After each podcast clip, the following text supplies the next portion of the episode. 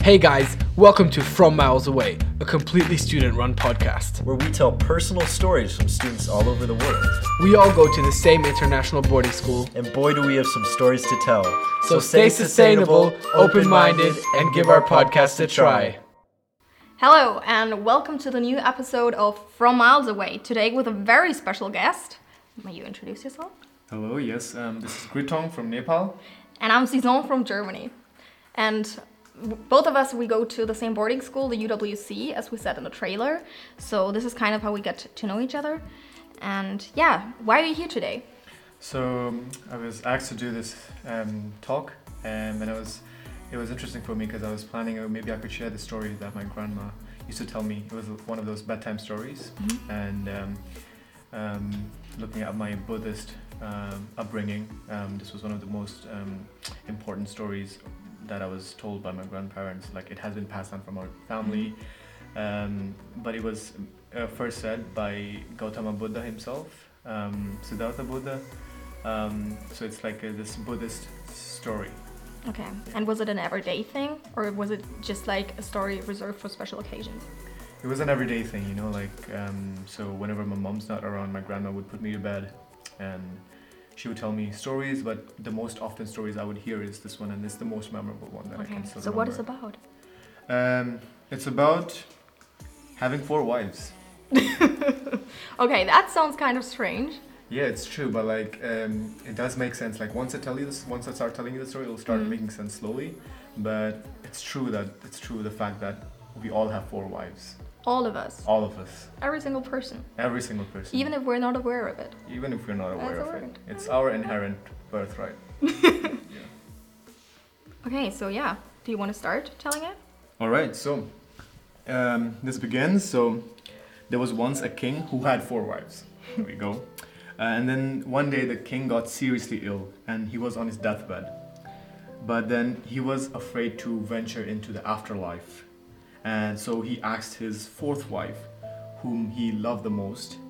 And then because he always brought her gold, diamond, and elegant clothing, and he treated her the best with all the possessions he could provide her. And he asked her, "Would you die with me and go go with me to the afterlife?"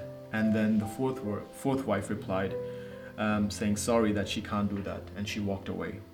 Um, but then he turned to his third wife, and then he also loved his third wife very much. He was very proud of her, and he would always show her off to her his neighbors, um, to other kings and other kingdoms.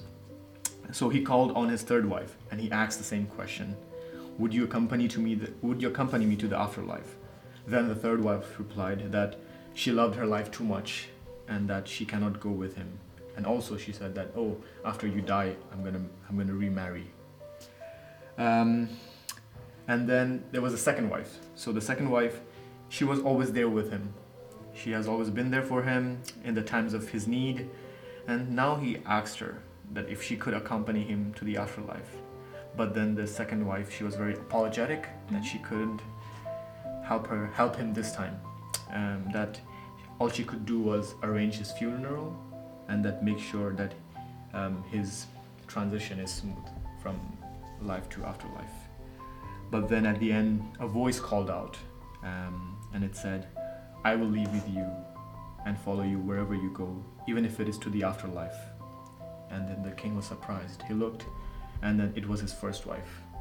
Um, and he was really embarrassed because his first wife was the least he took care of among all the wives, and he never paid attention to her.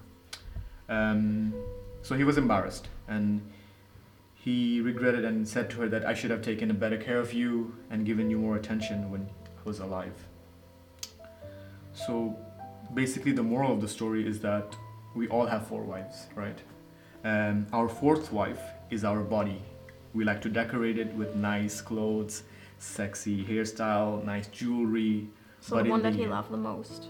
the ones that we love the most, yes. But in the end, they cannot follow us to the afterlife.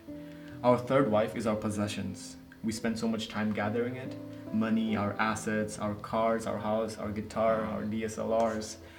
Um, but in the end, they can't follow us also to the afterlife. and it's gonna be given after to other people after we die, and then it's gonna be divided. Um, and then just like I said, the third wife who was who was saying that oh she's also gonna remarry after he dies. Um, so that is what the third wife represents, the possessions that we own.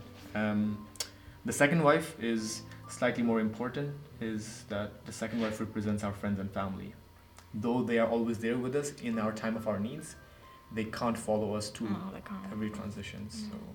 after the after when we transition from life to afterlife, they can only manage to arrange our funeral Mm. and be there with us during that phase, Okay. but they can't go there with us. Um, and mainly and lastly, our first wife, which represents our soul, and because we neg- neglect taking care of our soul, Mhm. and it is the only thing that will follow us to the afterlife.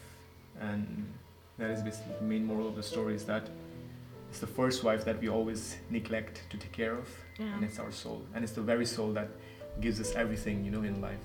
The very energy to live to do things the passion I mean, it's true.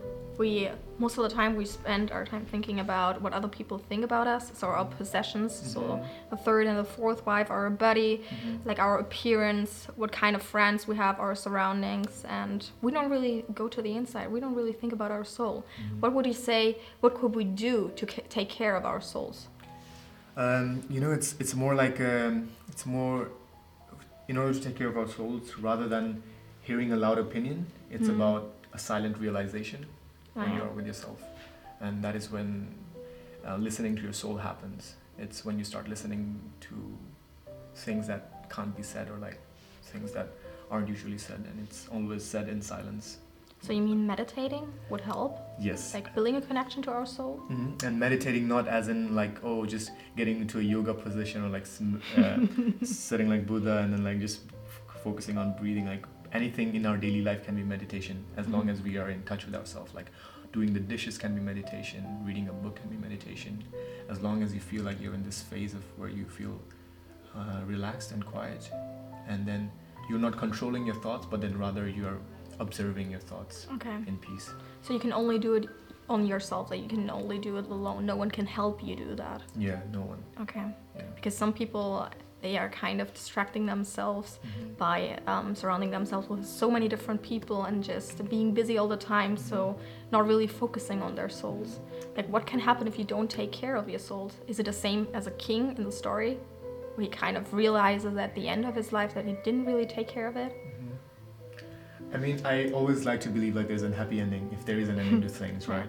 Um, but the worst that could happen is only the feeling of regret, and then even the feeling of regret is just a feeling Yeah. which can be overcome. But um, there's so much more than than just acquiring the feeling of regret we can overcome, and like we can um, we can become, and like we can we have so much potential to do to do and to feel and to grow in so many different ways that yeah like feeling being able to feel regret at the end of the stage would be the last ditch last option to And how often do you personally take care of your soul? That you personally have a feeling that you get in touch with yourself? Mm.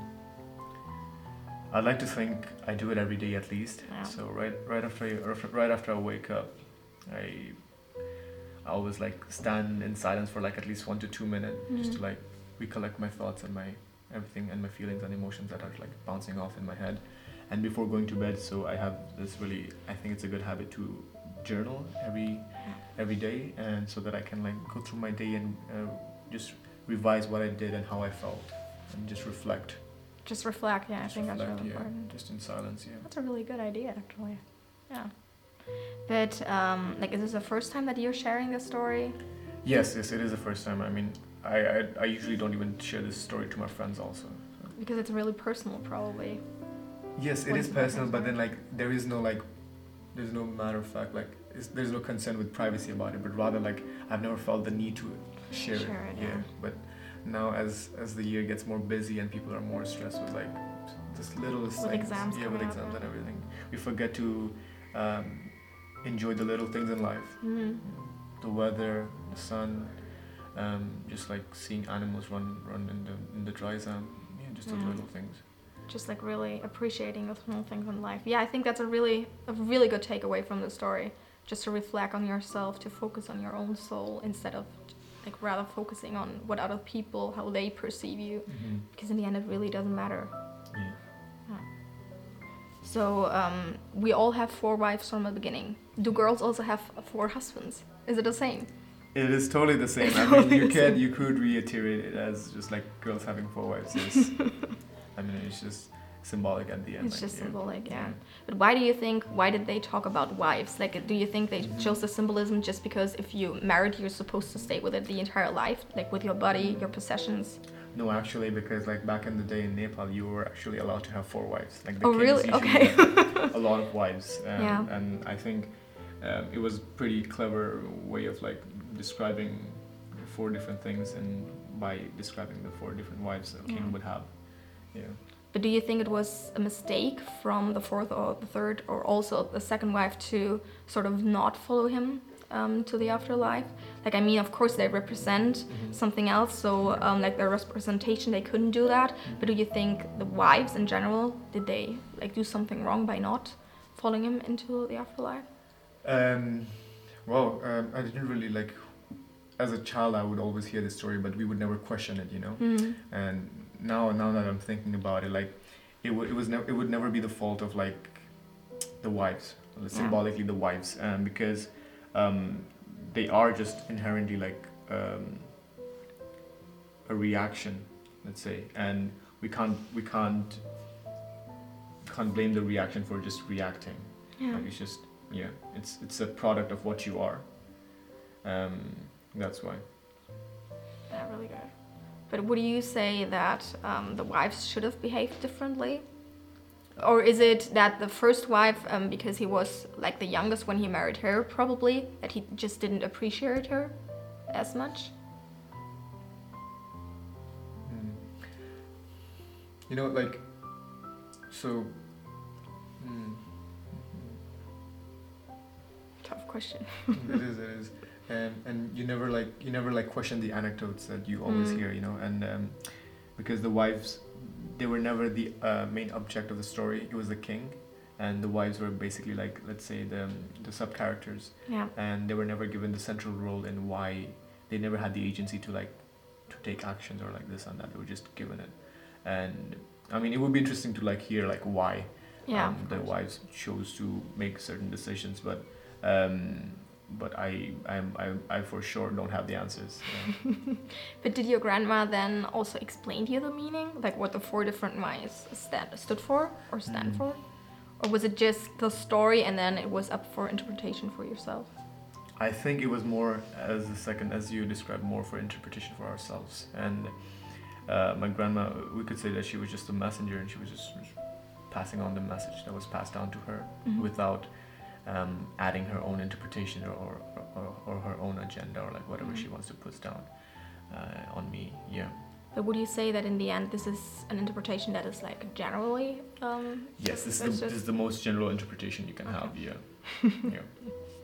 yeah, but it's a really good takeaway story.